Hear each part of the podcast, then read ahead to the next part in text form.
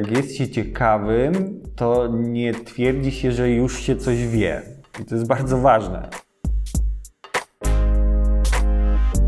Gdzieś tam kończyłem studia, to zabiłbym się za każdą informację na ten temat.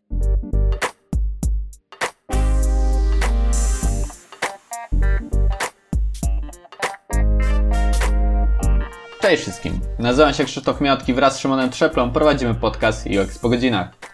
W UX po godzinach rozmawiamy z ekspertami branży User Experience, a każdy sezon dedykujemy innemu zagadnieniu. W sezonie pierwszym, który rozpoczynamy w tej chwili, skupimy się na dogłębnym poznaniu procesu projektowego. W kolejnych odcinkach będziemy rozwijali ten wątek, rozmawiając o założeniach procesu, poszczególnych jego etapach i narzędziach, jakie warto znać na drodze od researchu do testowania gotowego produktu. Mamy nadzieję, że takie kompendium wiedzy o procesie pomoże wszystkim usystematyzować wiedzę i chętnie będziecie do niego wracać w miarę potrzeby. Dzisiaj zapraszam Was na pierwszy wywiad, którego tematem przewodnim będzie planowanie i odnajdywanie się w procesie projektowym. O tym, czym jest oraz kiedy warto zastosować proces projektowy, opowie nam Artur Brzyski. Miłego słuchania.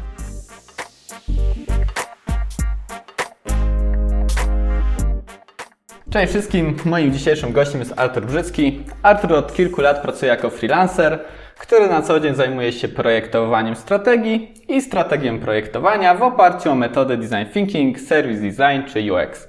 Cześć Artur. Cześć Krzysiek, cześć wszyscy. Na początek powiedz mi, jaką ciekawą książkę ostatnio przeczytałeś i co z niej wyniosłeś?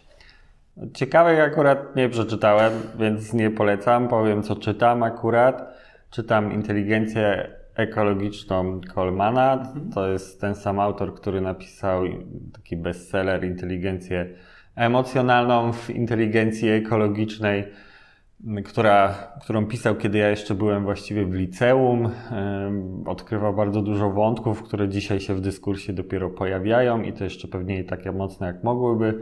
To znaczy mówi o tym, że ekologia i inteligencja można te słowa ze sobą zestawić, jeżeli mówimy o pełnym łańcuchu e, działań ekologicznych, więc nawet jeżeli kupimy coś, nie wiem, w papierze, e, bo wydaje nam się, że takie opakowanie jest bardziej ekologiczne, nie ma to w ogóle sensu, ponieważ trzeba zobaczyć, co się dzieje przed tym papierem, jak produkowany jest ten papier, jak produkowane jest to, co jest w środku, mhm. czy to, co dzieje się z tym potem, potem więc y, pokazuje konkretne narzędzia oraz ludzi, z którymi można współpracować, żeby takie rzeczy oceniać. No, dla mnie książka z 2004 roku mocno wyprzedziła swój czas, bo dziś jeszcze nic z tego nie robimy. Także to ciekawa pozycja, choć bardzo stara. Z tego, co mówisz, to wydaje mi się, że jest to chyba książka, którą można polecić każdemu obecnie. Tak, na pewno dosyć przystępnym językiem napisana, a także uświadamiająca, jak nasze zachowania niewiele znaczą de facto w kontekście tego, co powinien robić przemysł i jak przemysł i projektowanie w przemyśle powinno brać pod uwagę aspekty na pełnym łańcuchu dostarczania wartości oraz później jakby e, kwestie recyklingu czy e, niszczenia tego, co już zużyliśmy. Więc y, myślę, że to bardzo, bardzo uświadamia to, że nasze zachowania i to, że sobie czasem czyścimy nasze ego, żeby coś zrobimy bardziej ekologicznego, no, nie mają tyle znaczenia jak to, żebyśmy na przykład wspierali duże organizacje, które wywierają na mm, przemysł y, jakąś presję. To może mieć dużo większe znaczenie. A także my jako projektanci możemy o tym myśleć już projektując, jak będzie wyglądał łańcuch i gdzie możemy ten wpływ na środowisko zmniejszyć. I tak już troszeczkę schodząc już na temat naszej rozmowy, powiedz mi, czym dla Ciebie jest proces projektowy? Okej, okay. proces projektowy, no jakby jak sobie rozbierzemy, e, to musiałbym odpowiedzieć, dlaczego proces, dlaczego projektowy.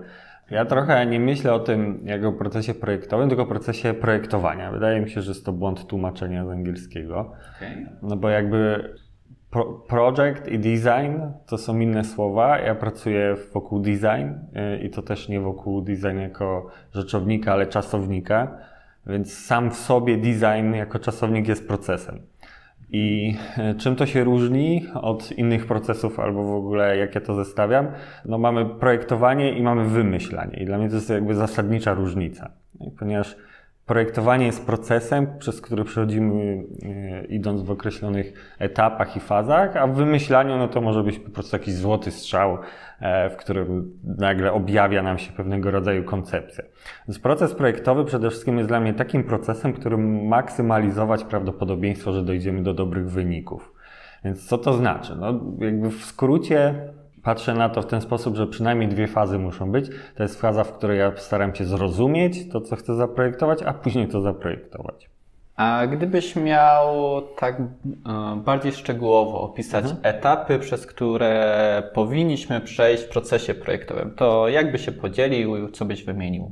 No pewnie jest wiele podejść. Ja wychodzę z tych paradygmatów, których opowiada design thinking czyli najpierw próbuje się empatyzować e, z użytkownikiem czy z klientem, ale też, żeby, ale też empatyzować się z biznesem. I jak ja to rozumiem, bo najczęściej pracuję dla biznesu czy, czy jakiejkolwiek innej organizacji, to staram się w ogóle zrozumieć, jakie cele ma ta organizacja, czego ona potrzebuje, w którym kierunku ona idzie. Jeżeli tego wszystkiego nie wie, to jakby projektujemy strategię. Tak? Jeżeli już mamy zaprojektowaną strategię na wejściu, to wtedy według strategii możemy projektować już konkretne rozwiązania. Więc no, kwestia empatyzowania się dla mnie w mojej pracy to nie jest tylko empatyzowanie się z ludźmi, ale też takim interesariuszem może być część biznesowa albo część jakichś innych celów organizacji. No później idąc dalej w fazach e, design thinking, definicja, ideacja, tak, projektowanie iteracyjne przez testowanie i poprawianie. Więc no, te, te fazy muszą wystąpić.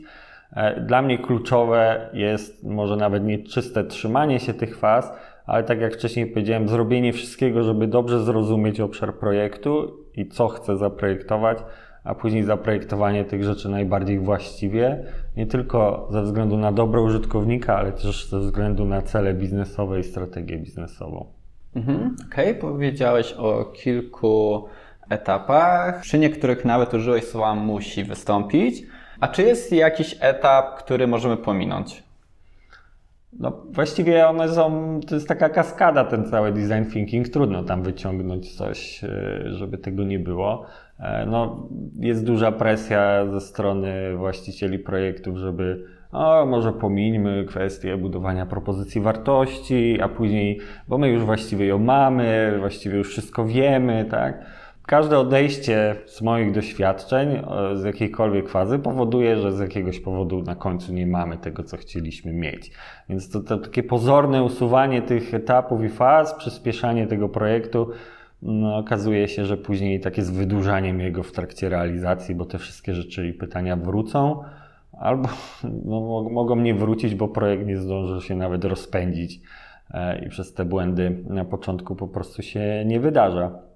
Więc moim zdaniem, nawet jeżeli mamy wykonać pierwszą krótką iterację e, empatyzacji, definicji i ideacji, i można to zrobić w godzinę i można to zrobić w swojej głowie, to powinno się to odbyć, bo to jest właśnie dla mnie ta różnica pomiędzy e, przechodzeniem przez te fazy w procesie projektowania, a wymyśleniem czegoś po prostu, e, nie wiem, zobaczeniem, skopiowaniem, użyciem benchmarków i próbą zlepienia czegoś, to, to nie jest proces projektowania.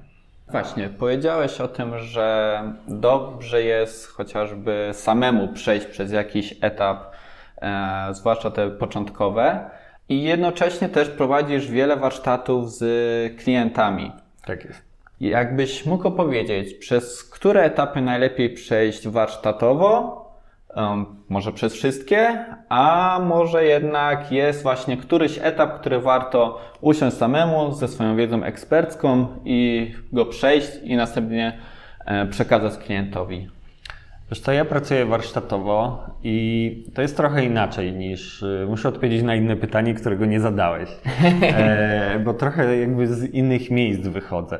Ponieważ ja pracuję w ten sposób, że warsztaty z klientem są dla mnie miejscem, w którym ja zbieram ich perspektywę, ich wiedzę, e, dane, które oni posiadają, bo w mojej pracy, w której ja pracuję bardzo często w wielu branżach, czasem w jednym tygodniu pracuję w zupełnie innych e, światach, e, nie znam się na wszystkim i nie mogę się znać na wszystkim i to nie o to chodzi. Ja odpowiadam za ten proces, dzięki któremu gwarantuję, że dojdziemy do dobrych wyników.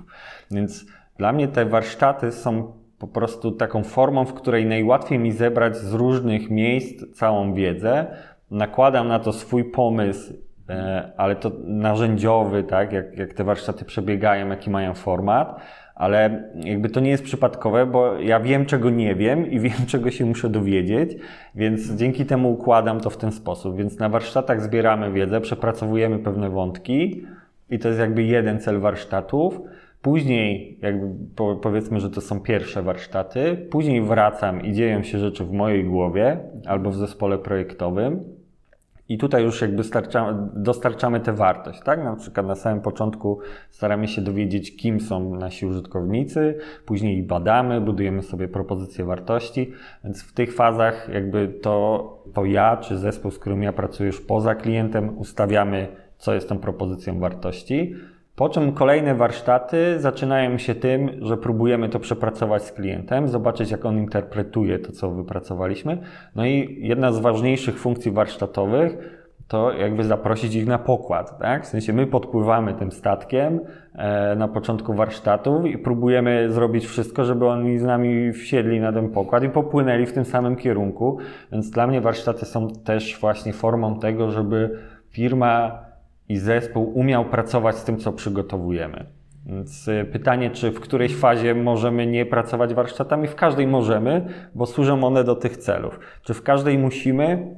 No wiadomo, jak się śpieszy, to nic na siłę, ale mm, nie pomijam tego w kwestiach zbierania danych. Tak? Być może, jeżeli pracuję z zespołem już bardzo takim sprawnym, znającym te wszystkie metodyki, rozumiejącym, co przyniesiemy, jak przyniesiemy, jak czytać to, co przyniesiemy, to nie musimy robić warsztatów, żeby przepracować z nimi tym, ten materiał. E, myślę, że w fazie zrozumienia propozycji wartości oraz w fazie ideacji bardzo się przydają warsztaty. Może być tak, że w fazie empatyzacji można przyjść z wynikami badań, i po prostu o nich opowiedzieć, naprawdę je zrobić jedno ćwiczenie. Nie musimy jakby całej, całej fazy empatyzacji przechodzić poprzez warsztaty, bo często to się dzieje poza klientem, badania się po prostu zamawia. Tak? Więc y, to tworzenie mm, protoperson, później person, to wszystko może się odbyć też na zewnątrz, ale jeżeli odbędzie się z klientem, to klient po prostu lepiej pracuje z materiałem, który dalej y, mu przekazuje. Powiedziałeś o tym, że czasami um, przychodzi się z badaniami. Um, zakładam, że chodzi o badania z użytkownikami, z, między innymi. I właśnie, ten użytkownik, w którym momencie go zaangażować, albo w których momentach go zaangażować według Ciebie? Mhm. Ja nie nazywam tego zawsze użytkownikiem, mhm. bo to jest y, pojęcie ze świata IT.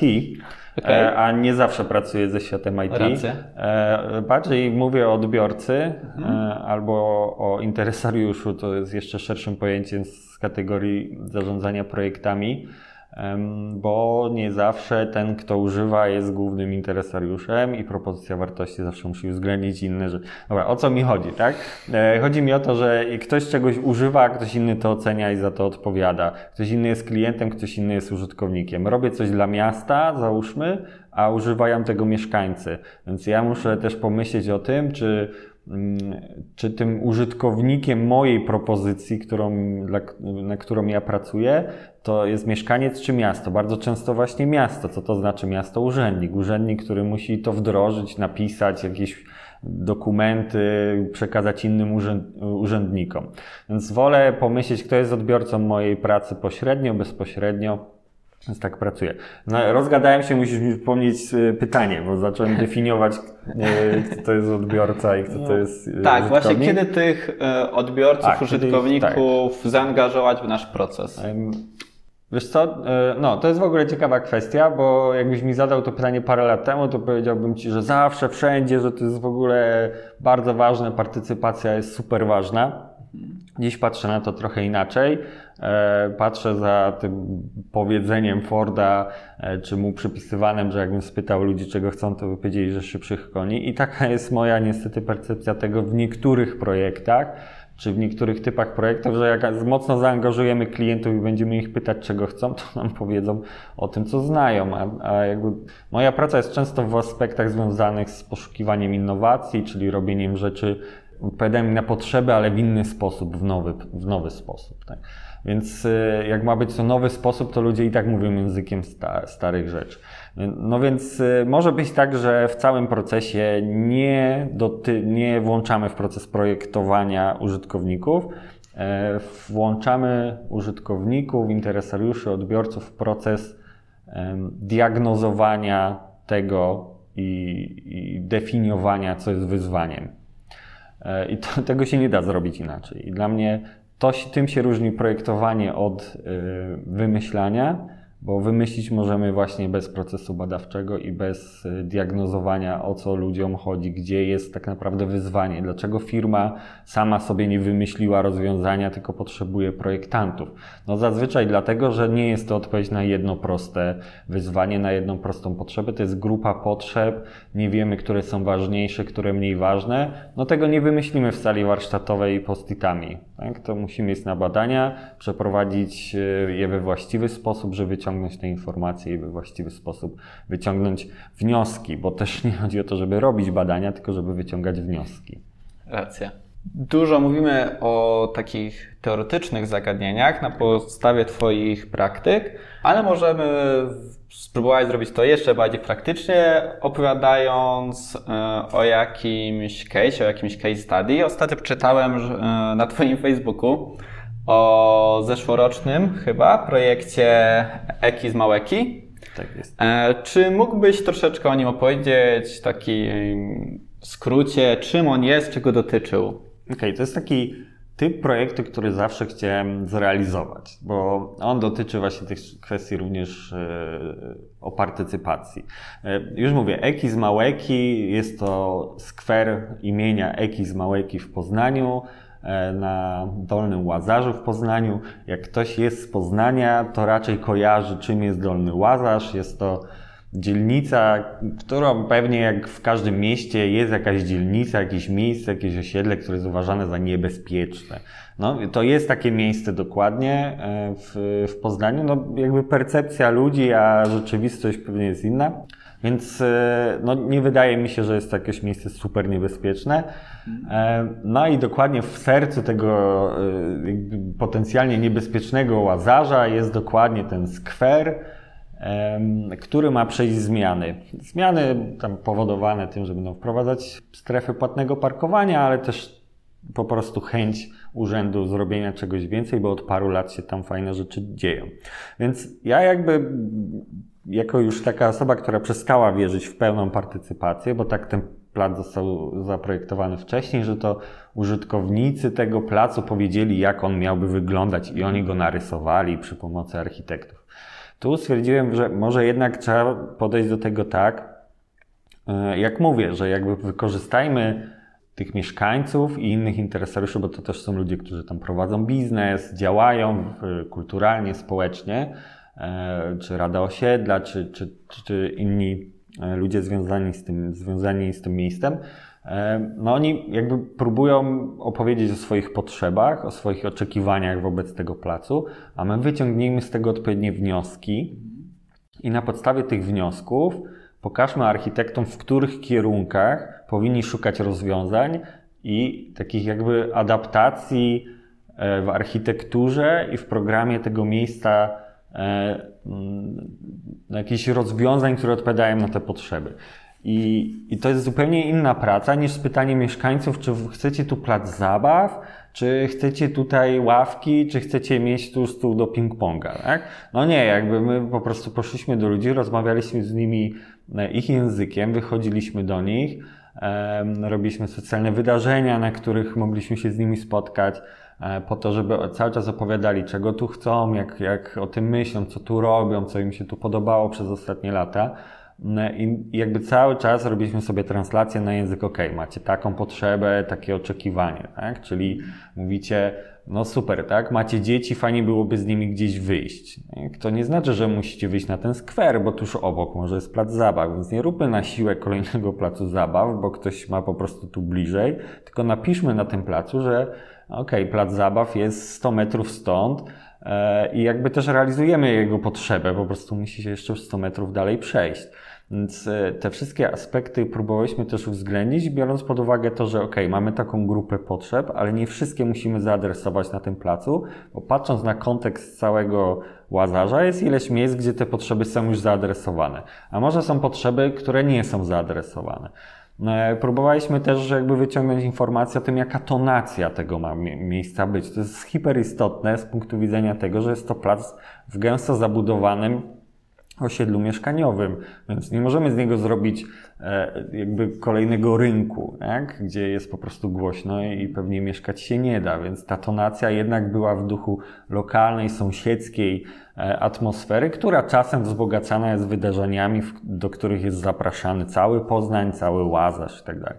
I tutaj też ta tonacja to było coś, co też nam z badań musiało wyjść, i w inny sposób byśmy tego nie zebrali, bo jakby jeżeli się zbiera źródła podczas takiej partycypacji, w której zapraszamy ludzi na konsultacje, oni się wypowiadają, no to przychodzą krzykacze i nagle nam się okazuje, że tonacja jest taka, że po prostu być albo nie być, wszystko za plac zabaw, albo nikt tu nie będzie nam psami srał, nie? I tego typu rzeczy. A to nagle się okazuje, że nie, że ta tonacja jest powtarzalna, powtarza się w tych spokojnych rozmowach, i już widzimy, które, gdzie są punkty zapalne, gdzie ich nie ma. Więc jakby skorzystaliśmy, z zupełnie innej metody zbierania informacji i przekazania ich architektom. Myślę, że to, co było też fajne w tym projekcie, to jest to, że my nie wiedzieliśmy, jak, co ma być na wyjściu tego projektu, czyli jakie informacje są najlepsze dla architektów. Więc co zrobiliśmy? Poszliśmy do architektów i spytaliśmy, słuchajcie, co musimy Wam podać w raporcie końcowym, żebyście zaprojektowali dobry plac.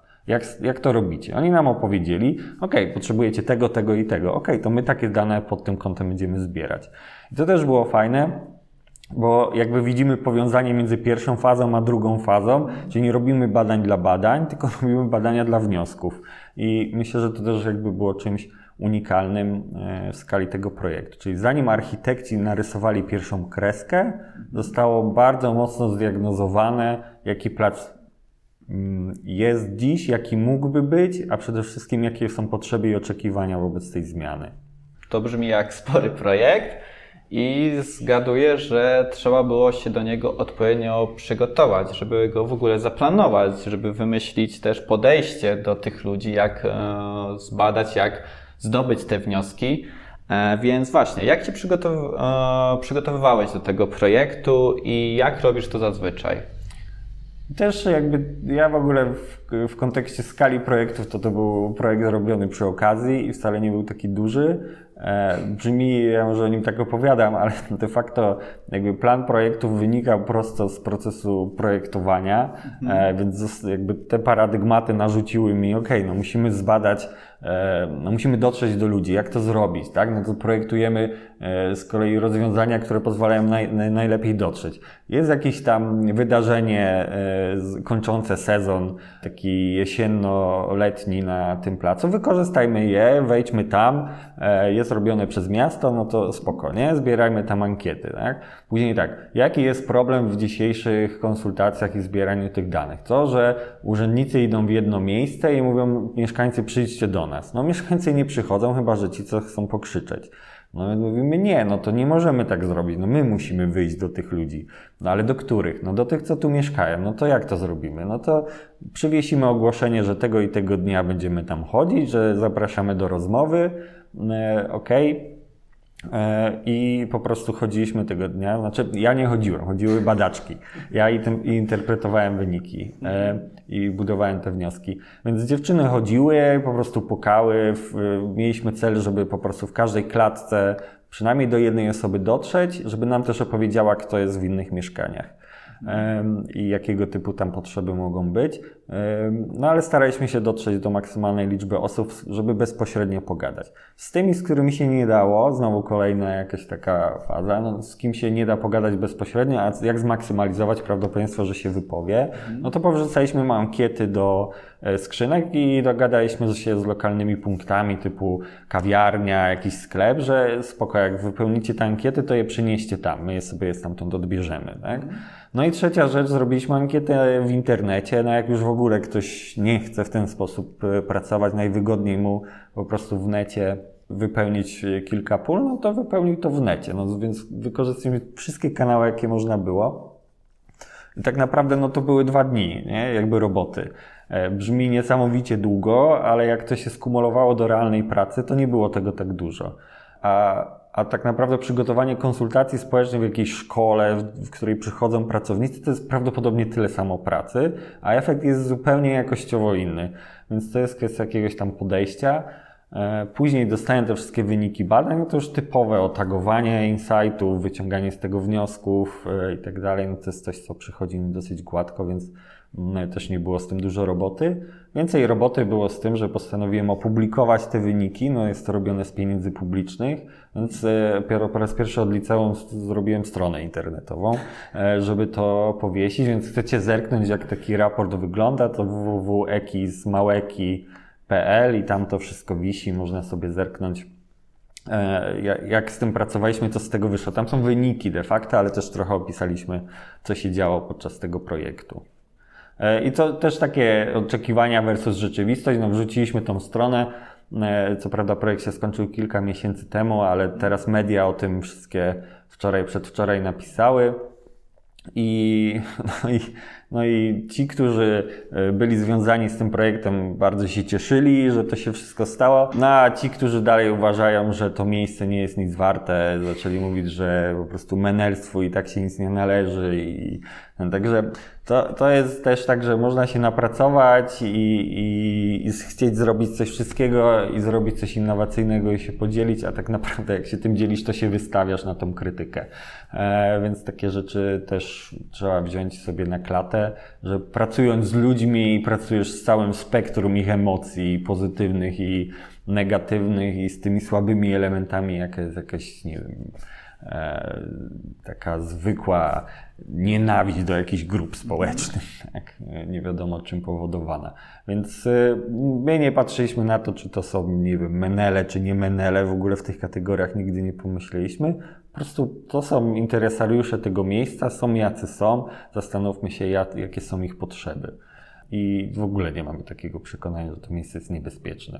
Właśnie, opowiadasz o tym, jak to zostało przeprowadzone. Mówisz, że to w sumie nie był taki wielki e, projekt, przynajmniej wydaje mi się, że tutaj e, ważna jest perspektywa Twojego doświadczenia, które jest niemałe, delikatnie mówiąc. E, więc co trzeba umieć lub mieć jakiś artefakt, żeby taki proces zaplanować? Jak zdobyć takie doświadczenie, żeby podejść do takiego projektu, który ty już nazywasz małym, ale pewnie dla niejednej osoby wcale taki mały nie będzie.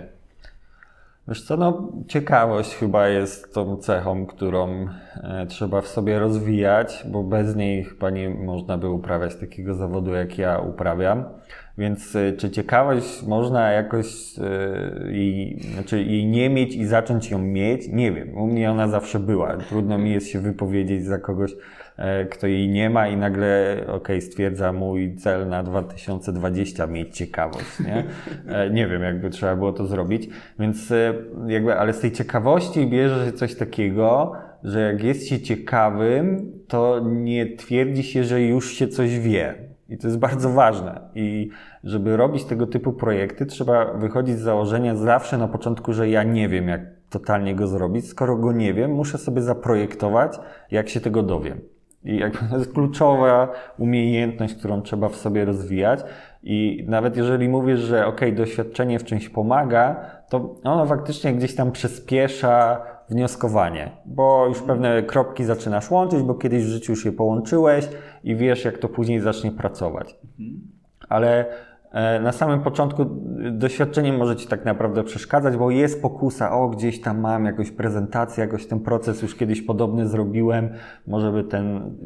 Ale tu tak mi zależało, żeby zrobić tego typu projekt i go unarzędziowić, zbudować pewien format, który może byłby odtwarzalny, że jakoś bardziej się do tego przyłożyłem, ale ja mówię, żeby było on odtwarzalny, ale i tak gdyby był nowy projekt, to i tak bym podszedł do niego od nowa i zastanowił się, na ile mogę skorzystać z tego, co już zrobiłem chociaż w jakiejś takiej grubej fazie tego, że w ten sposób chcemy podchodzić do poszukiwania informacji od mieszkańców, no jakby jest dokładnie tą fazą, czy my będziemy chodzić po klatkach, czy wrzucać skrzynki, do skrzynki ankiety, czy kłaść je na wycieraczkę, jest już absolutnie wtórne.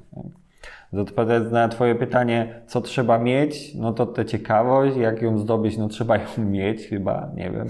E, więc e, nie każdy zawód jest do każdego typu osobowości, e, więc trzeba się też umieć wpasować. Już w procesie projektowym są różne role, tak? Hanka, z którą ten, bo to nie jest mój projekt, robiłem go z moją koleżanką Hanką. No Hanka lubi rozmawiać z ludźmi i przychodzi to dużo mniej wysiłkowo, więc ona się zajęła tym i z kolei dużo mniej wysiłkowo wychodzi obrabianie wniosków, więc się zająłem tym aspektem w tym projekcie. Jakbyśmy się zamienili rolami, no to pewnie byśmy się umęczyli, a tak każdy zrobił swoją robotę, którą lubi, a ostatecznie efekt był super. Tak?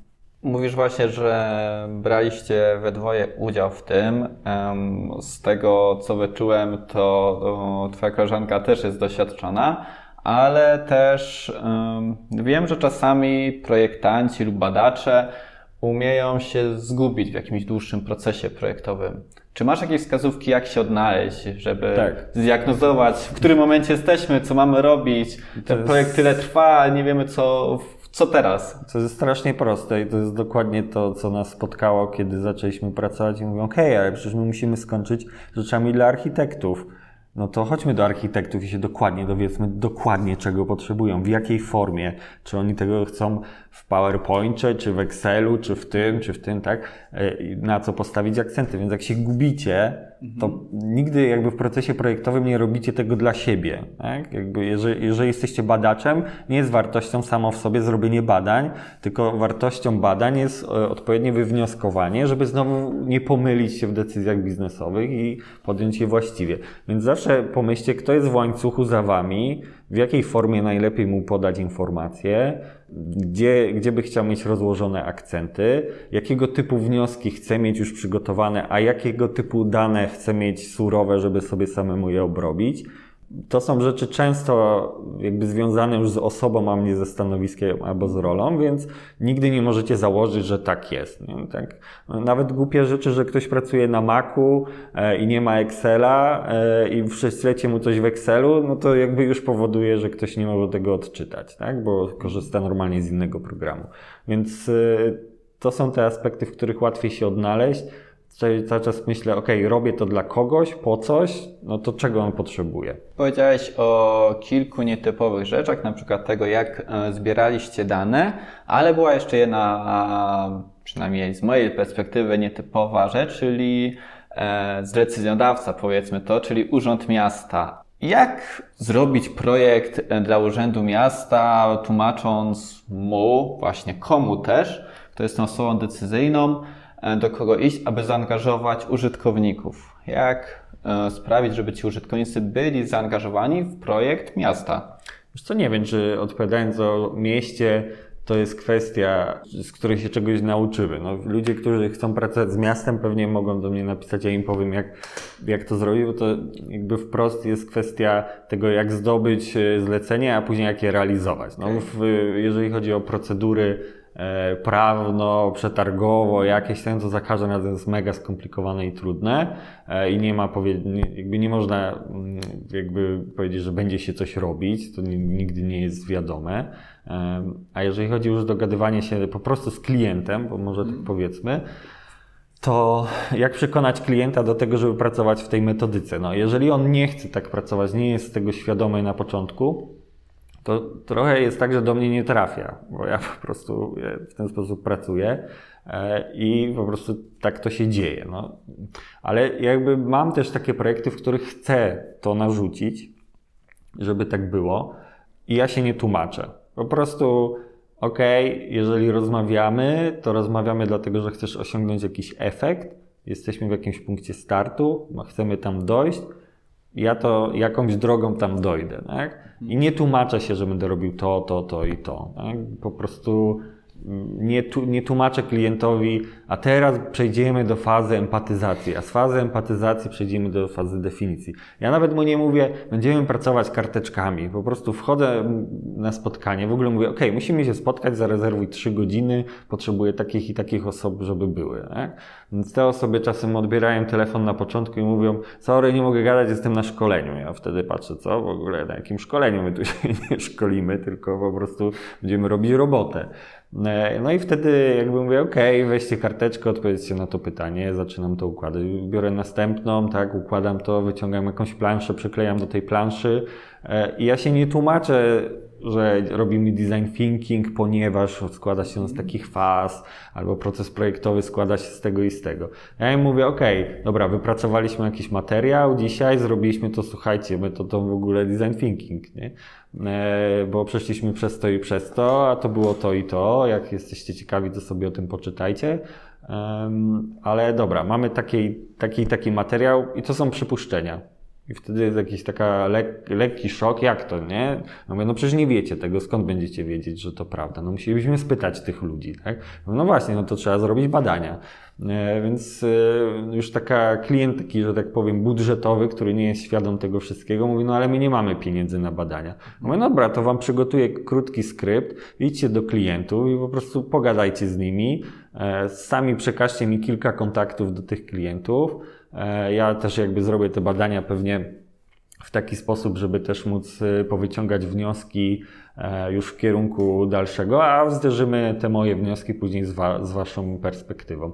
I tu się wszystko zmienia. Absolutnie wszystko zmienia, bo jak klient, mój klient idzie rozmawiać ze swoimi klientami, to mówi, że jest, jest zupełnie inaczej niż myśleliśmy. Że bardzo często jest na odwrót tak? Że te rzeczy, które myśleliśmy, że są ważne, są najmniej ważne, a ważne są zupełnie inne i to otwiera oczy. Więc e, jak jesteście na początku tej drogi pracy jako badacze, jako projektanci, chcecie pracować w taki sposób, żeby e, wierzycie w tą metodykę i żeby faktycznie najpierw zrozumieć projekt, dopiero e, projektować, to nie tłumaczcie się, dlaczego to robicie. Po prostu to róbcie. Jeżeli ktoś chce z wami pracować, albo w ogóle jesteście przy stole i rozmawiacie, to dlatego, że prawdopodobnie ktoś potrzebuje waszej roboty, ale nie musi wiedzieć, jak to robicie. Więc to jest moja rada. Mm, nie tłumaczyć książek, które się samemu przeczytało, E, jeżeli nie macie jeszcze doświadczenia, to się jakoś specjalnie nie powoływać, jak to było w innych projektach, albo jak się wydaje, że powinno być. Po prostu próbujcie, róbcie. Prędzej czy później e, te projekty zaczną być realizowane bezwysiłkowo. Może niesłusznie, ale widzę pewne zagrożenie budżetowe. E, może nie z perspektywy klienta, ale powiedzmy z mojej jako badacza czy projektanta zapraszamy na spotkanie trzygodzinne, a de facto prowadzimy jakieś tam warsztaty. Ten e, klient widzi też podczas nich na przykład, że są potrzebne badania, ok, robimy badania, tylko czy nie rozwija się to budżet, który ty otrzymujesz? W sensie, no chyba często tak mi się wydaje, że klienci chcą jakiś szacowany budżet i się w nim zmieścić, który przeznaczą na ciebie. Tak, no to są naprawdę, wchodzimy w kwestie bardzo takie niuansowe jeżeli chodzi o rozmowy z biznesem. Mi się najłatwiej rozmawia w ten sposób, że ktoś mówi, dobra, ja mam na to tyle kasy, a ja mówię, ok, jeżeli masz tyle kasy, to zrobimy sobie ten proces w taki sposób. Jakby to, za co płacisz, tak naprawdę, to płacisz za sposób weryfikacji test. Możemy je zweryfikować raz poprzez mniejszą próbę, ale zawsze weryfikujemy z klientami, to jest minimum ale niech, jeżeli chcesz obciąć koszty, to po prostu część badań zrobisz sam, jak się gdzieś tam w to włączę, jak masz większy budżet, to zlecimy to jakiemuś badaczowi, badaczowi, jak masz jeszcze więcej kasy, to po prostu zlecimy to agencji badawczej, która zrobi to szybko, jeszcze obrobi wnioski w odpowiednich kierunkach. E, jak masz w ogóle gigantyczny budżet, to dołożymy poza badaniami jakościowymi badania ilościowe, więc w ogóle będziemy wiedzieć dużo, więc to jest też tak, że okej, okay, no jest jakiś tam budżet, dla mnie jest zagrożeniem, że ja popłynę i na przykład się okaże, że projekt jest większy niż myślałem, będę musiał włożyć więcej roboty. Co się dzieje e, nierzadko, ale też jest tak, że ja, jak masz tą ciekawość, to ci nie szkoda, bo ja trochę jak myślę o tym, co ja robię, to w sumie się uczę za pieniądze klientów i, e, i jest wiele projektów, które ja bym zrobił za darmo, tak czy siak, bo jestem ciekawy, jak to tam w sumie wygląda, więc jak mi ktoś opowiada o tym, i ja już jestem tego ciekaw, to wtedy sobie się, Jezu, ale ja bym chciał zrobić ten projekt, tylko żebyśmy się dogadali, ale później właściwie często jest tak, że ile tam tej kasy jest, to ja po prostu tak to dopasuję, żeby, e, żeby to zrobić. Czasem się to przedłuża, posiedzę dłużej przy tym, no bo jak jest się freelancerem, no to walutą jest czas, e, więc e, po prostu posiedzę przy tym więcej, ale też mówię, jest to dla mnie bezwysiłkowe, bo się uczę. No, to, to, jest jakby taki aspekt faktycznie brania pod uwagę siebie, ale też no, jak już się pracuje z dużymi firmami i na szczęście jest coraz więcej firm, które zamawiają konkretny proces, to y, no jakby dogadujemy się co do efektu, tak? czyli ja chcę wiedzieć po prostu to i to i chcę mieć to zweryfikowane. No więc ja dobieram najlepsze metody osiągnięcia tego efektu, i mówię, kosztuje to X, chyba że wariant Y, Z. No, pewnie w jakichś tam pułapach cenowych. Ktoś mówi, dobra, no to wejdźmy w ten wariant, bo tyle mam kasy, ale zróbmy to najlepiej, jak można to zrobić. Tak? Więc y, no, tu, to, to są różne rozmowy z różną skalą klientów. Ja pracuję dla wielkich korporacji i dla małych NGO-sów y, i to jest taka skala i robię coś za E, za stówkę i robię coś za większe pieniądze, więc y, trudno tutaj powiedzieć, że, że jest jakaś stawka tak, za, za określoną pracę. E, ale też widzę, jak działają inni i mają po prostu cennik, mają gotowe formaty procesów i tak też można pracować.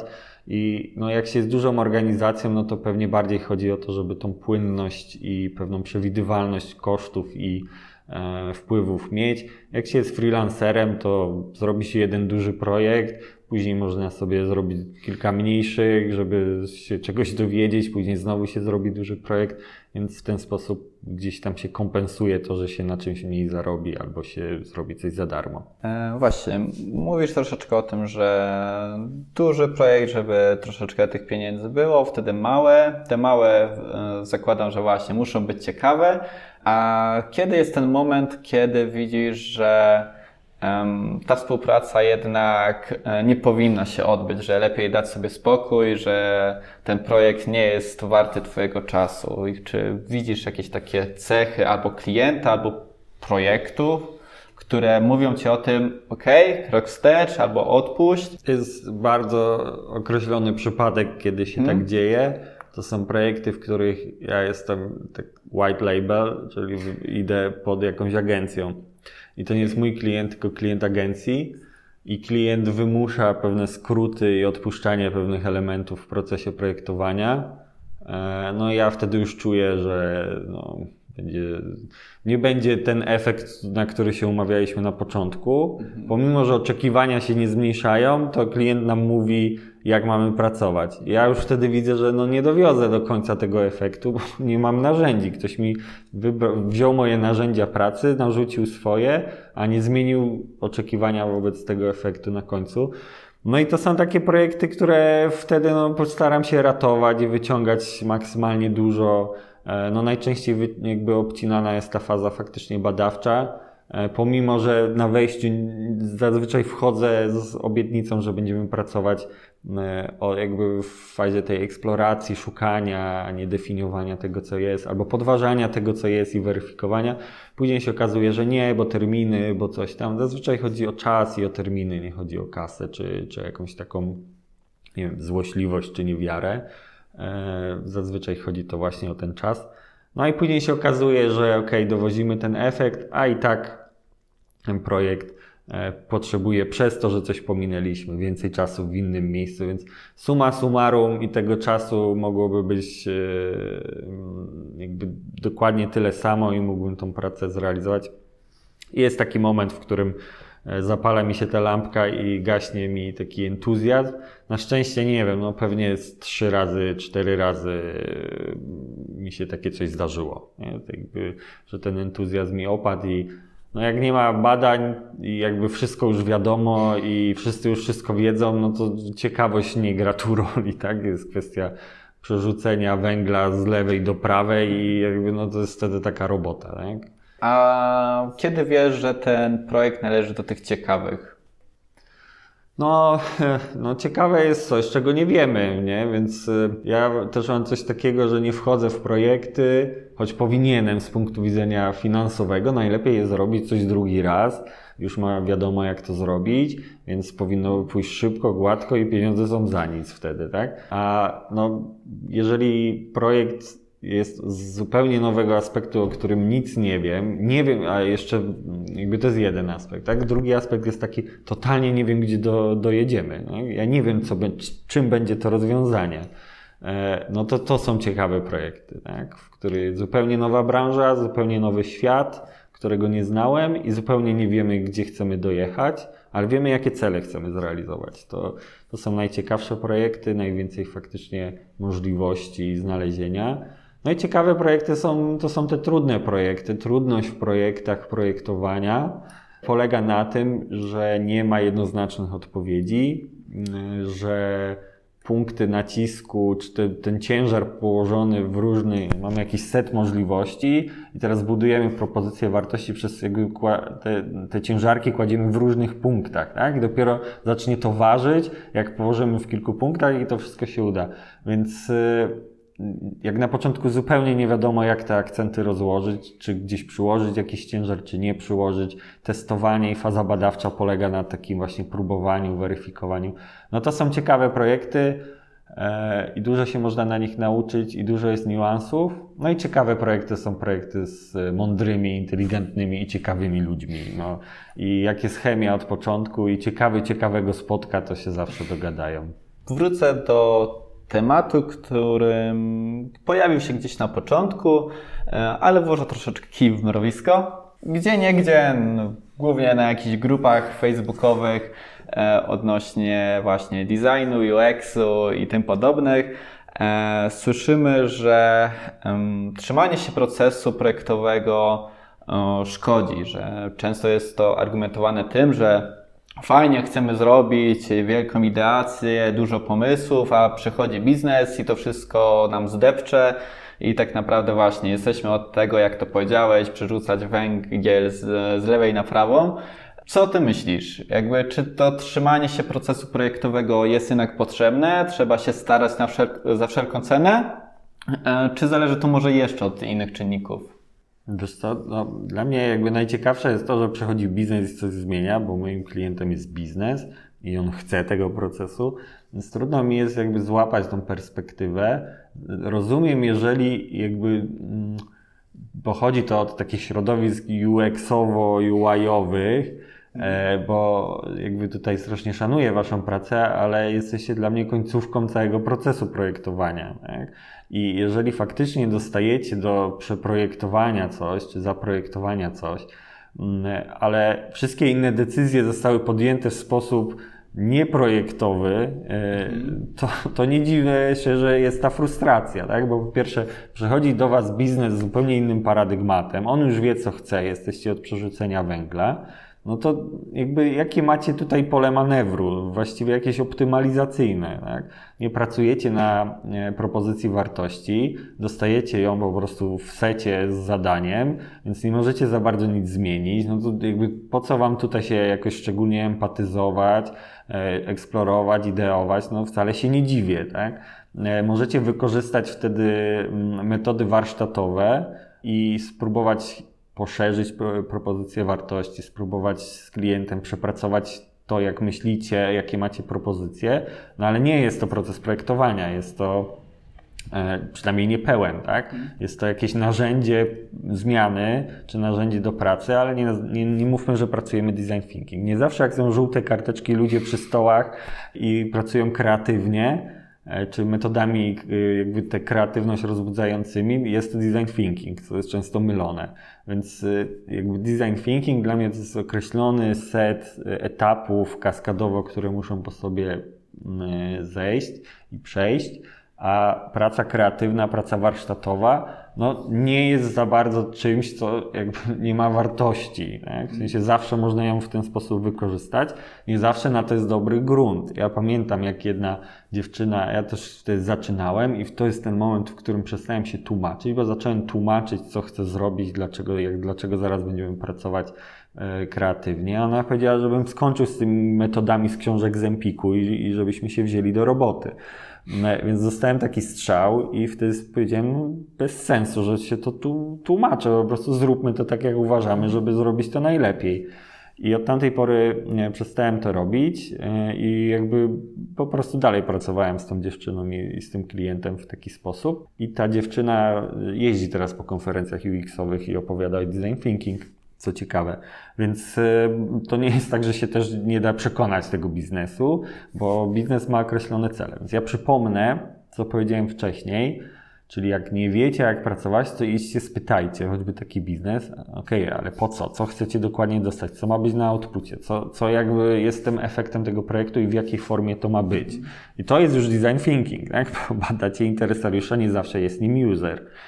E, więc e, w ten sposób można jakby pracować e, jakby procesem projektowym, ale nie zawsze pracujemy dla, dla usera, bo czasem są rzeczy oczywiste, no kurczę, no trzeba po prostu zaprojektować jakiś ekran, który wykonuje określoną tranzycję z punktu A do B i, i tyle, no jakby nie trzeba wszystkiego wymyślać, też jakby nie dajmy się zwariować, nie?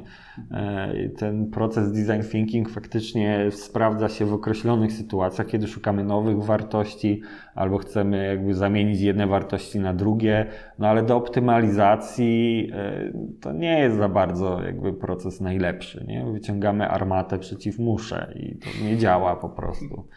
Nie da się ukryć, że masz spore doświadczenie, ale chyba wszystko ma gdzieś swój początek. Opowiedz nam więc proszę w takim telegraficznym skrócie, e, jak wyglądała Twoja ścieżka kariery? O kurde. Ja w ogóle, e, jak przystało na kogoś ciekawego, zaczynałem jako dziennikarz. E, to w tamtym okresie, jeszcze licealnym, była najfajniejsza forma jakby tego, żeby zarabiać na tym, co nas ciekawi. Więc jak mnie coś ciekawiło, to starałem się napisać o tym tekst. E, I to była jakaś taka e, pierwsza w ogóle część. Co, co, co w ogóle to spowodowało? Że nauczyłem się zadawać pytania i obrabiać wyniki w taki sposób, żeby ktoś też zrozumiał. Więc jeżeli e, pisałem artykuł, to musiałem w jakiś taki bardziej zrozumiały sposób opisać to, czego się dowiedziałem. I to jest taka fajna kompetencja, która faktycznie później się przydała. Więc to jest to, że byłem tym dziennikarzem, niestety jakby trafiłem na taki moment w historii mediów i świata, że już właściwie dziennikarzem mógł zostać każdy, no bo zaczął się upowszechniać internet, więc wraz z tym malały stawki. Ja byłem początkujący i zauważyłem, że w tej robocie, żeby osiągnąć jakiś sukces, trzeba być łysym albo siwym. E, czyli być po prostu starszym. I ja byłem młodszy, więc jakby nie miałem szansy się przebić. No więc stwierdziłem, że zupełnie nie, to nie jest ta robota. E, więc wykonywałem pracę analityka, bo polegała mniej więcej na tym samym. Zbierało się informacje, wydawało się jakieś raporty. I wtedy był taki moment, w którym, e, tak, już naprawdę w telegraficznym skrócie, założyliśmy z takim znajomym startup. Wtedy to jeszcze nie było słowa startup, czyli, czyli to działalność gospodarczą. E, nie było żadnych funduszy wsparcia, nic takiego, więc trzeba było sobie z wszystkim samym poradzić. W każdym razie e, zrobiliśmy pierwszą iterację, to okazało się za mało, pozyskaliśmy wtedy jakieś dofinansowanie się pojawiło, zrobiliśmy za gruby hajs, to lepiej, wciąż jakby nie zadziałało. I nie wiedziałem, czemu nie działa. Nie wiedziałem, czemu klienci nie chcą tak super wymyślonej e, propozycji wartości kupić. Więc podczas jednej rozmowy handlowej po prostu spytałem: Ej, co musimy mieć, żebyście to kupili? I oni nam powiedzieli. Poszedłem do innych i powiedziałem, ej, e, co musicie mieć, żebyście to kupili? A jakbyście mieli to, to byście to kupili? I powiedzieli tak. I jak w ten sposób sobie pomyślałem, bez sensu, tak? W sensie skończyłem w tym czasie projekto, e, zarządzanie projektami, robiłem wszystko według metodyk i to nie działa, a wystarczyło tak naprawdę spytać ludzi. Więc wpisałem w e, Google po angielsku, jak zaprojektować projekt czyli design project, to jest ta różnica e, słowna, no i wtedy design thinking mi się pokazało. Tak? I I tak w skrócie mm, pomyślałem, ej, to jest w ogóle tak, tak mało ludzi o tym wie, a tyle ludzi ma ten problem, że można na tym zacząć zarabiać. Więc e, starałem się na tym zarabiać jak mogłem, no ale jakby idąc tak, i to rada dla UX-ów, tak? No jesteście na końcówce procesu, więc okej, okay, możecie zaprojektować fajny interfejs, ale ktoś przed Wami zaprojektował architekturę informacji. No więc trzeba się cofnąć, możecie projektować architekturę. To mniej więcej odtwarza moją ścieżkę kariery, tak? Czyli znowu projektowałem architekturę informacji, ale znowu na architekturę informacji wpływały cele jakieś tam projektowe. No to zacząłem być project manager. E, ok, project manager działa znowu w jakimś tam zakresie. No to zacząłem być szefem działu. Tak? E, znowu zobaczyłem, ok, szef działu też ma ograniczone pole działania, więc jakby skoczyłem na stanowiska menedżerskie już takiego wyższego, wyższego szczebla. Ostatecznie i tak wszyscy e, w firmach odwołują się do jakiejś strategii. Strategie tworzą konsultanci, więc żeby mieć, być na początku procesu, trzeba być konsultantem strategicznym. Żeby mieć wpływ na to wszystko, co się dzieje dalej, trzeba pracować na strategii. Więc jakby zauważyłem tą niszę, że żeby zaprojektować mm, dobrze strategię, to znaczy, żeby jej nie wymyślić, ale przejść przez jakiś etap. Można wykorzystać design thinking i de facto tym się zajmuję, ale też staram się wdrażać te strategie, więc te wszystkie moje szczeble kariery po drodze, takie jak project manager czy projektant się przydają, bo jakby jestem w stanie stworzyć strategię oraz wziąć odpowiedzialność za jej implementację, za projektowanie. Tak. Jedna rzecz, druga rzecz, że rozumiem projektantów, rozumiem, co potrzebują dostać, bo sam nim byłem, więc łatwiej mi jest po prostu z nimi pracować.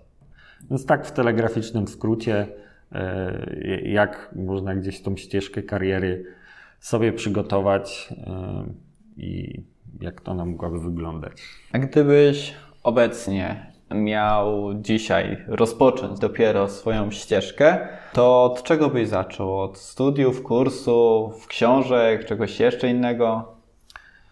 Nie wiem, czy znowu odpowiem na pytanie, którego nie zadałeś. E, bo dla mnie jest wtórne skąd się weźmie wiedzę. Naprawdę, kiedy ja zaczynałem się tym wszystkim interesować, to był rok 2006-2007. E, byłem gdzieś tam, kończyłem studia to zabiłbym się za każdą informację na ten temat. E, zabił się za każdy kontakt ze specjalistą e, z tej dziedziny, e, bo mnie to interesowało, w Polsce jakoś nie, nie mogłem znaleźć informacji, bo też internet miał w ogóle inną pojemność i dużo mniej informacji tam było. Więc czy dzisiaj zdobędę informacje stąd, stąd czy stąd, to w ogóle nie ma jakiegoś tam szczególnie znaczenia. Ja przeszedłem wszystkie te drogi, o których mówisz. Byłem na każdych studiach podyplomowych, które o to zahaczały. Widziałem. Tak, bo skończyłem w sumie siedem kierunków studiów podyplomowych, głównie właśnie z ciekawości. E, przeczytałem masę książek w tym pierwszym etapie. Dziś trochę nie wiem, jakie są książki, bo pewnie myślę, że około 2010-2011 przestałem je czytać.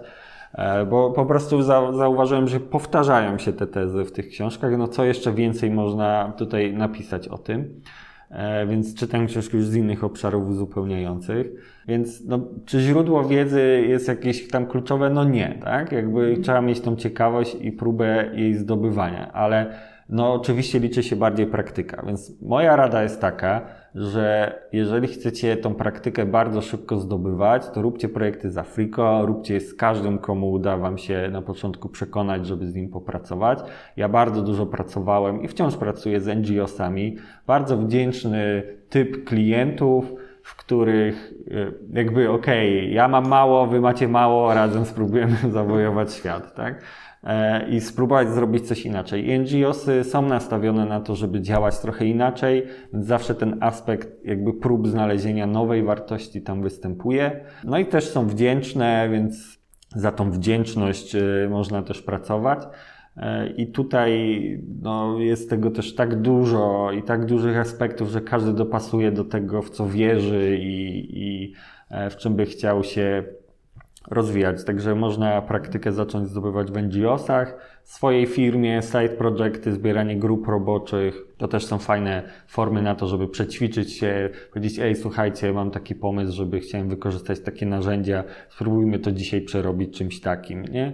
I nawet jak macie posiedzieć po godzinach, co mi się też zdawało, jak pracowałem na etacie, tylko po to, żeby sobie przećwiczyć jakiś set y, narzędzi i zobaczyć, gdzie on was zaprowadzi, no to też można się w ten sposób fajnie rozwijać i zawsze są jacyś zajawkowicze, którzy, ej, zobaczmy, gdzie nas to po prostu poprowadzi, może wymyślimy coś lepszego.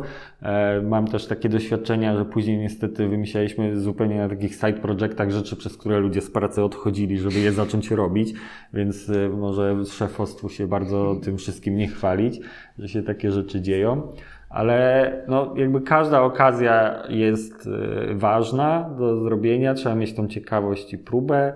E, I no, na początku nie można liczyć na kokosy, bo fakt faktem faktycznie no, doświadczenie w tej branży jest ważne, e, więc żeby zdobyć doświadczenie, no to trzeba robić jak najwięcej. I no, no tak jak powiedziałem, no wszystko co się da, wszystkiego, żeby się czepić jak najpóźniej mniej o tym czytać, jak najwięcej robić, samemu wyciągać wnioski. Ja mam też takie teraz bardzo ograniczone zaufanie do tego, co czytam, szczególnie tych takich frameworków, tak, design sprint albo e, jakieś książki o tym, jak narzędziowo przejść, jakieś toolboxy. No bo jakby każdy sobie wymyśla pod siebie i każdy w jakichś ograniczonych, y, zmiennych pracuje. I i to się sprawdziło w tych zmiennych, w tym czasie, z tym człowiekiem, z takim typem osobowości. To nie jest aż tak odtwarzalne. Ty możesz mieć zupełnie inny typ osobowości, możesz inaczej przetwarzać informacje w głowie i to ci się nie sprawdzi. I narzędzia ci się nie sprawdzą i nie sprawdzi ci się e, to, jak tam trzeba wywnioskować z jakiejś chmury pomysłów i co. No i tak naprawdę możesz próbować odtwarzać te rzeczy i nie, dojdziesz w to samo miejsce, więc Szukajcie, eksperymentujcie, wymyślajcie swoje narzędzia, tylko miejcie na kim to robić.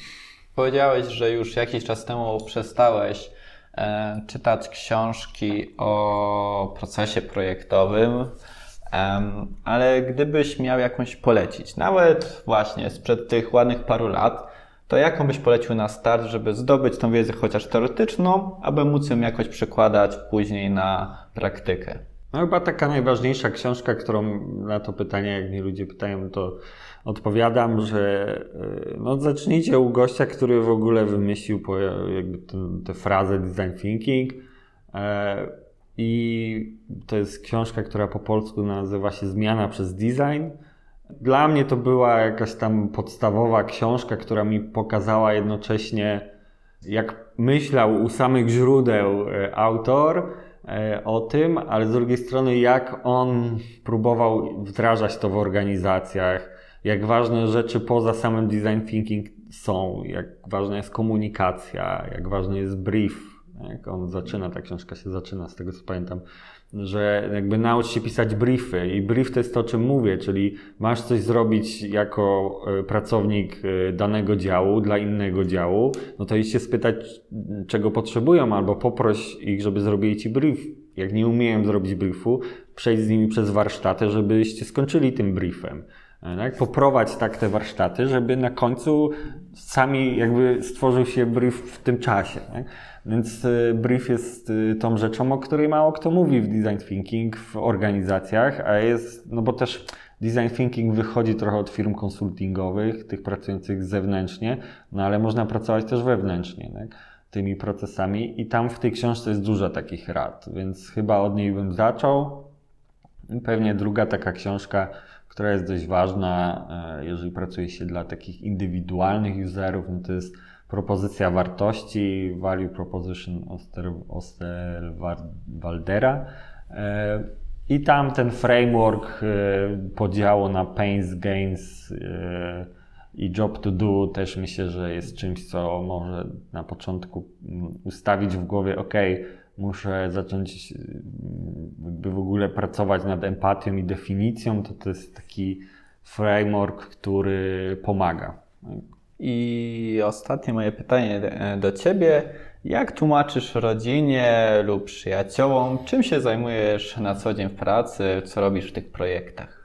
O, no to w ogóle, jeżeli chodzi o rodzinę, to ja po prostu robię projekty e, i pracuję. E, ja już miałem, jak odchodziłem z etatu, to mama mi tam po prostu E, mówiła, jak mogłem taką posadę po prostu opuścić. Ja mówię, mamo, nikt mnie tam nie posadził, ja musiałem tam pracować i teraz też pracuję i jakby to się niczym nie różni. E, po prostu odpowiadam bardziej za siebie.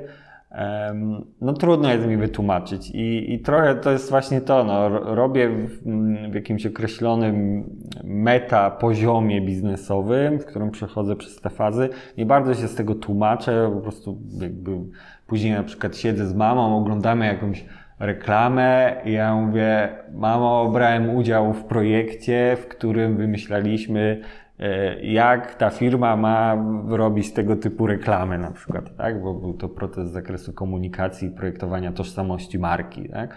Więc e, wtedy moja mama chodzi i pewnie mówi, że okej, okay, ja pracuję dla tej firmy, tak? E, ale jakby już sam, sam brand tutaj działa, więc jak mam jakiś silniejszy brand, to mówię mamie, że po prostu pracuję z tą firmą. No ale no mówię, to jest taki meta język, że strasznie dużo trzeba jakby na wejściu, żeby zrozumieć czym się zajmuję.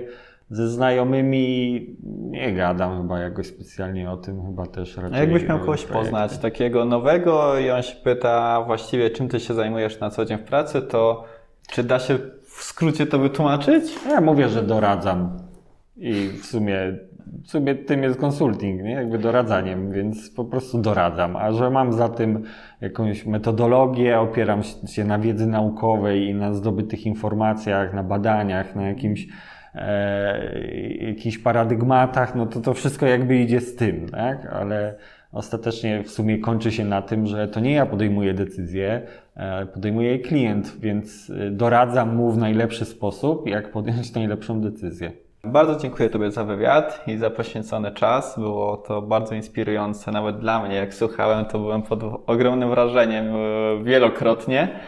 E, jeżeli chodzi o resztę słuchaczy, to tutaj taka mała niespodzianka. Postanowiłem razem z Szymonem, z którym prowadzimy ten podcast, że e, po opublikowaniu każdego wywiadu Osoby, które zadadzą pytanie, czy to w komentarzu, czy może napiszą nawet wiadomości prywatnej do nas, pytanie na temat w tym wypadku planowania, powiedzmy, procesu projektowego, to w ciągu 24 godzin, jeżeli zadacie te, to pytanie, to prześlemy je Arturowi i Artur Wam odpowie na to. Także zapraszam, pytajcie o wszystkie te aspekty, które Was zaciekawiły. Ja wiem i mam taką cechę, że zaczynam wszystko sprowadzać do ogółu, więc jak macie konkretne pytania, to ja Wam konkretnie odpowiem, ale też jakby od kilku lat też pracuję na uczelniach i, i muszę te wszystkie modele opowiadać i chyba nabrałem jakiejś takiej dziwnej maniery mówienia o ogólnych rzeczach, a nie praktycznych rzeczach. Kiedyś tego nie miałem i od kilku lat to mam.